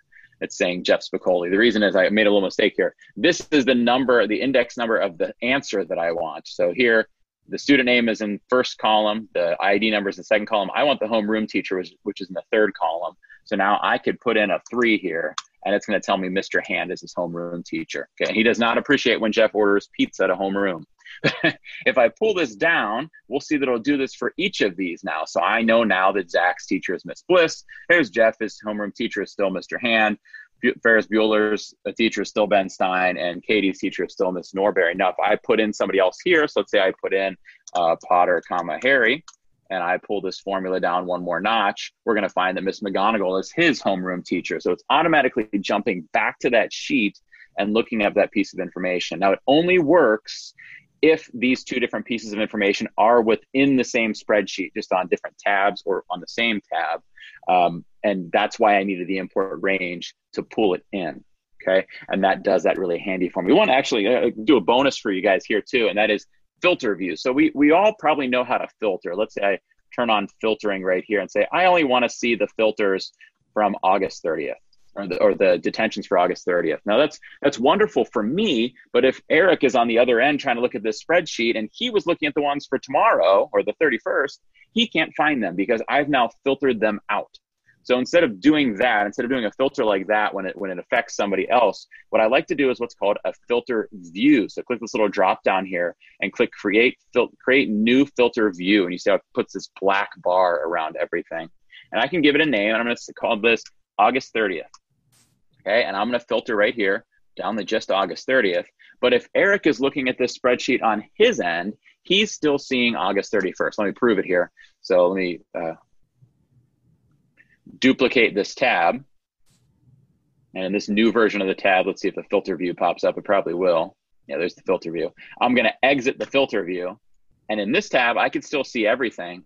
But in this tab, I still see the filter view. That wouldn't work that way if it was just a filter. It would just show me the same filter in both tabs. Now, the extra nice thing here is now I can close this filter view and come up here to, uh, I'm sorry, come to this little filter drop down here. And there is that filter view. Okay, so I can come back to that whenever I want to. And the super nice thing about that is if I click on it, we'll notice up here in the uh, the URL that here at the very end of the URL it says and FVID. So filter view identification equals. So this number here, this part of the URL will send me directly to this filter view. So if you need to say to a teacher, I want you to just look at your data in here, you can make a filter view for just that teacher and send it to them. Or, hey, you're in charge of detentions for August 30th here's a filter of just the kids you're getting. Now, they can click the X and see everything else in the spreadsheet, uh, but, but it does trim that information down so just seeing it. Uh, there, there's a billion things, as you can tell, that I would love to share with you guys about spreadsheets, but these are just some of my very favorites that I think when, when I show people, they're like, whoa, that's awesome. I, I like now I could use filter views because I always hate when I'm working in a school and I'm looking at a certain set of data and my filter messes up somebody else's view or their filter messes up my view. But all of these other formulas too really helps be proficient in there. And again, last thing I'm gonna do here, I've got the link prepared here. I'm gonna copy this link and I'll pop this link right into the notes so everybody can get to that and look back at these formulas and things like that.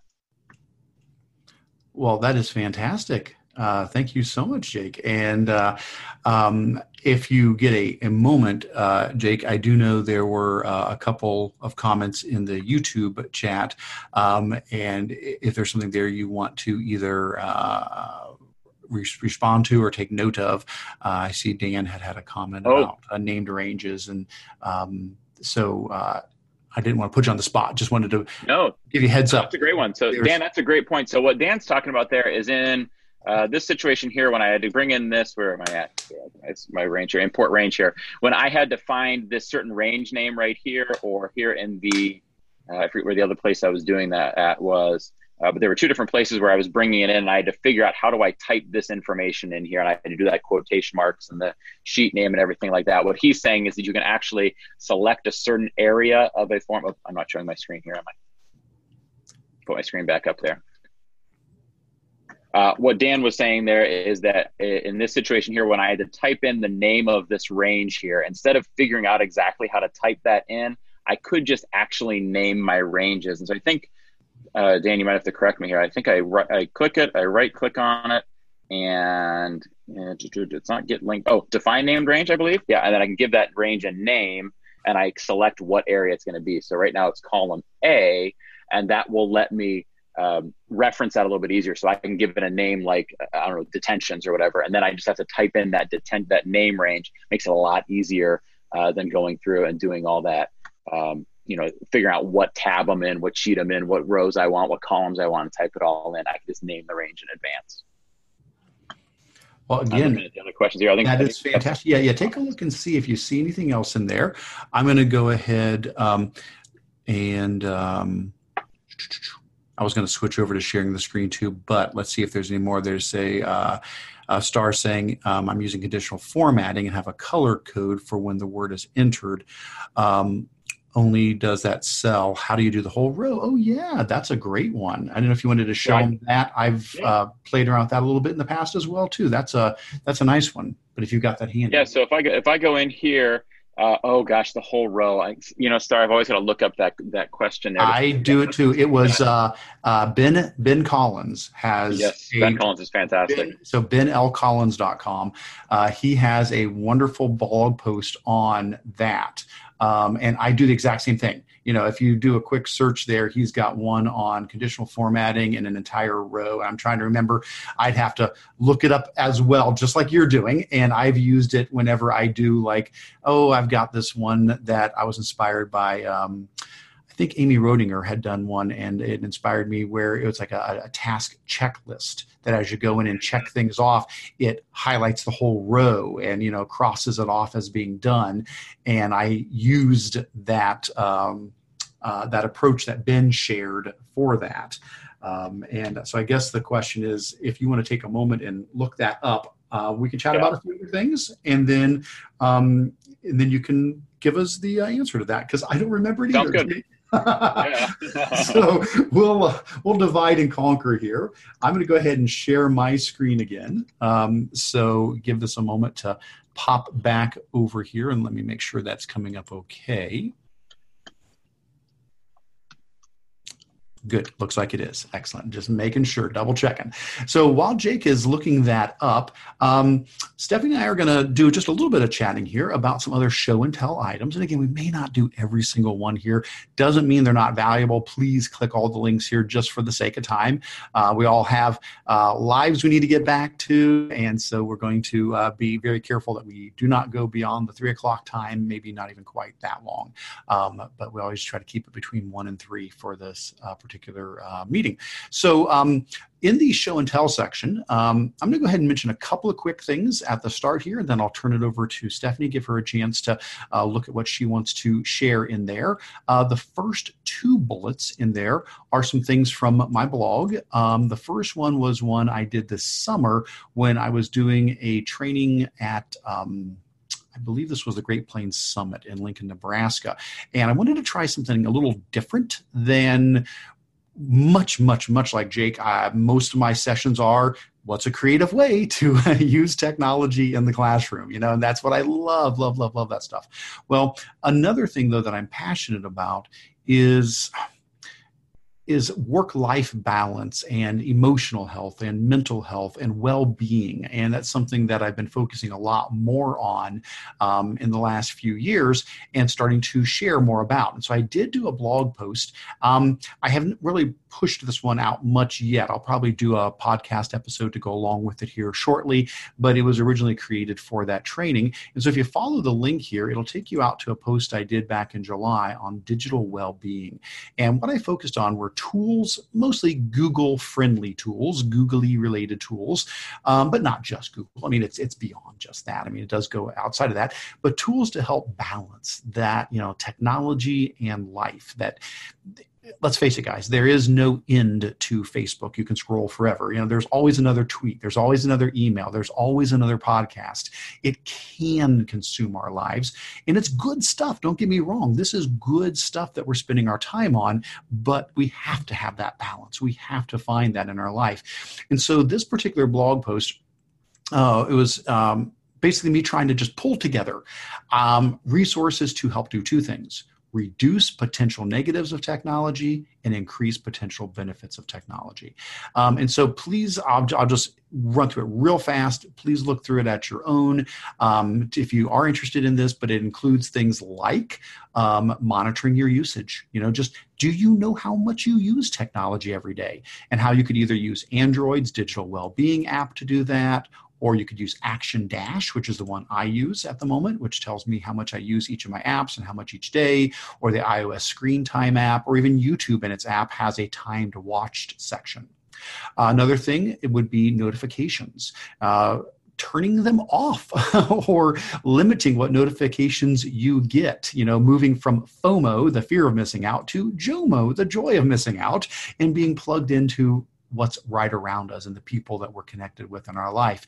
And so there's some information on Android, iOS, and Gmail how you can either reduce or limit or control your notifications. Um, next, some online training resources out there to help you think about digital well being. Uh, Google has a website at wellbeing.google, which goes into great depth about lots of different things to consider. It's got some good videos about digital well being. Applied Digital Skills has a unit on building digital healthy habits, and Google's Digital Garage website website has an introduction to well-being, uh, a video course you can take there as well.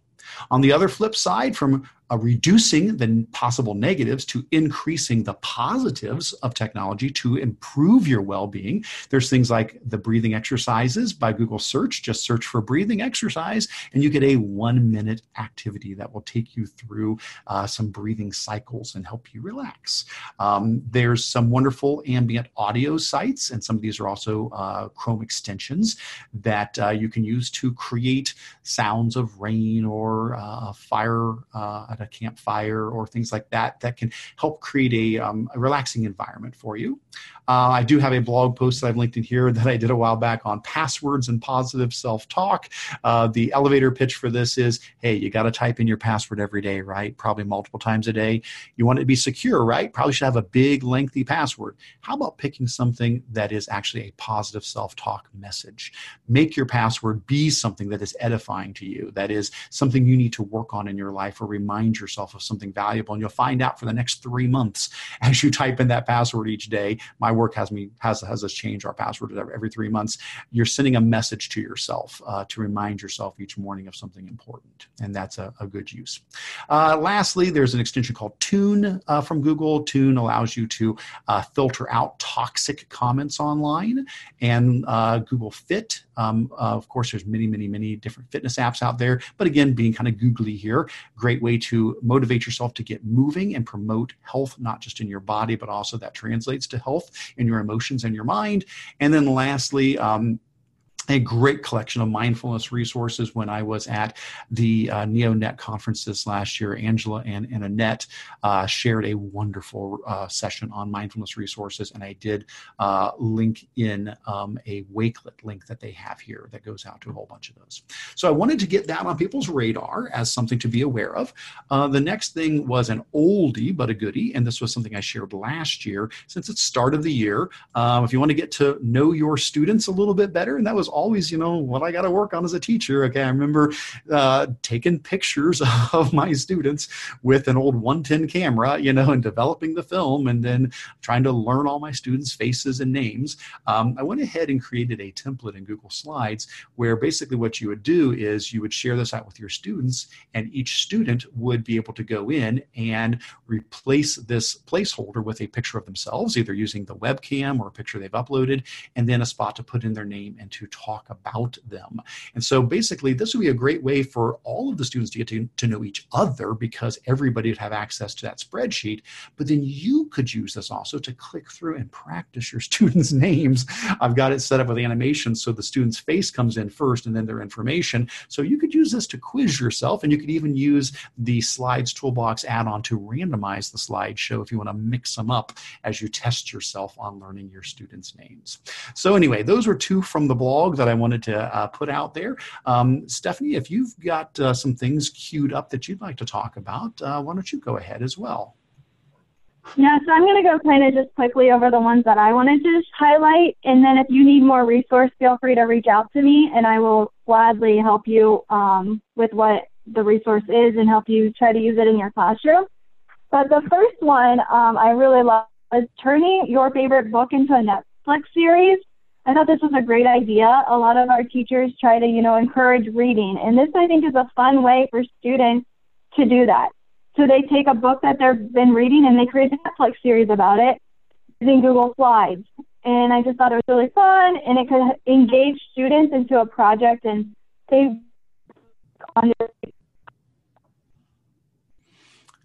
Yeah, that is excellent there. Um, I love that template. What a, what a neat way to engage kids. And I think we may have lost your audio there, Stephanie.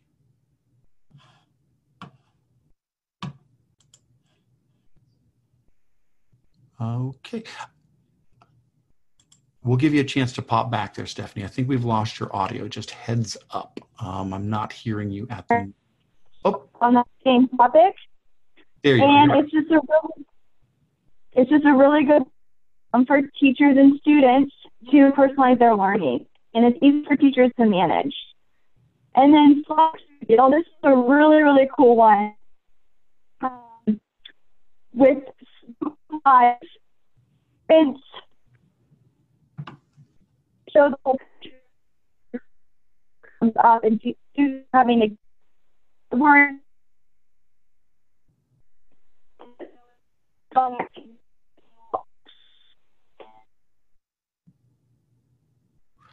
August. If you would like in, the next one is coming out in September. August was relationship strategies. Use depth of knowledge, and there's different levels to improve um, student learning. So if you would like to join, the resource link is there. Um, it's a website. It goes over. I, I picked topics. And then you can view more resources on the drop down menu for August. And then September will be opening up very, very soon. And so if you would like to jump on board, I'm looking for feedback. So any feedback that I can get from you is amazing. And then the final one I wanted to share was we have a lot of ELL students this year, and it's a Google Slides add-on. So this is really cool you have your Google Slides, the students open up this add-on and it translates into different languages. And then they're able to follow along with the Google Slide that's in English. I thought that was a really helpful add-on that I found. That is excellent. And Stephanie, a heads up, there was just a little bit of a spot there where you did cut out a little bit on the audio in the middle, but I, I, tried my best to follow along with you. I just didn't know if you were aware of that. There was just a little bit of an audio cut out, but uh, we did uh, hear most everything you shared there. I think we lost you just a little bit when you were talking about the slide reveal. Um, uh, okay. Which, yeah, I can go over that real quick. Um, yeah, go ahead. I'm, I'm bringing it up again right now. And okay. so just wanted to give the gist yeah. on that. So with slide reveal, you it's kind of like stop video. I know Jake's really into that, but you just show pictures at a time and you slowly reveal the picture before students have to figure out the word. So you know you could gamify this. The less guess, the less pictures that they see, um, they get more points. And so I could really see this being fun with vocabulary. Yeah, excellent. And so basically, yeah, this template, you just make a copy of the template, and all you have to do is go in and change the background. You can either use the change background feature, pick a new uh, image and add it to the theme so it puts on all the slides, or you could go in and edit the master and from the master change the background there and that will um, change it for all of them and then as you play through those it will um, one by one remove the squares covering the background until you see it. Very nice. Thank you for uh, um, for mentioning that. And then Jake, you had mentioned that the Slides Translator add-on um, is actually uh, from John McGowan. Oh, well, that's wonderful. Uh, John McGowan, as in uh, the John McGowan who created GMath, which became Equatio, I assume. Yeah, same one and only. And I, I think his Twitter uh, handle has actually changed now to Auto Magical Apps. It, it just happened a, a, couple days ago that he started started tweeting out from that address and and uh, you know un- unleashing these well, new add-ons and things. Talk about talk about an interesting uh, uh, uh connection there. Uh, John McGowan was one of our first guests on the GEG Ohio uh, uh, meeting many, many years ago, back when it was Anthony Luscre and myself uh, doing this. We had John McGowan on as a guest, just like you're doing, Jake. so full, full, uh, circle now, huh? Full, full, circle, and you know we mentioned him again. Um, so uh, with all that said, I know we're getting close to the end here, um, and Stephanie, it sounded like you were mentioning those were that was the um, th- those were all the ones that you had wanted to mention. Um, if there is something else, please, please do jump back in on that. Um, the only thing I was going to mention um, was uh, I did love this link uh, that got put up recently about student choice and voice digital templates.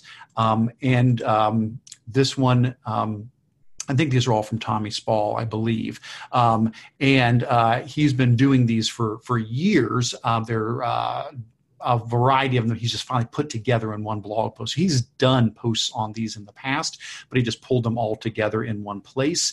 Um, and it's basically either Google Drawings or Google Slides that um, then you can make copies of, and they include things like a Fortnite themed uh, student choice board, um, or one that uh, I think he's got one that's more like a restaurant menu. Um, and they're just great to make copies of and use for when you're wanting to create some uh, student choice menu boards.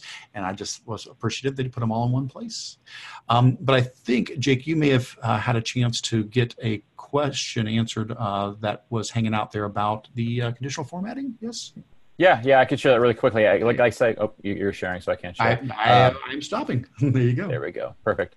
Um, like I said, I had to look it up, and this is some of those things with spreadsheets. No matter how good you get at them, you know, sometimes you just gotta look them up every time to be able to figure out how to do it. Same uh, thing. Uh, and yep. so, um, in conditional formatting, which is a, a, powerful thing for people to learn how to do, this is the way to format that formula. I, I, I could barely even explain to you why why that's the way it should be. It's it's, but, it's magic. Right. Exactly. So I've got it applied to columns A through C, as you can see right there.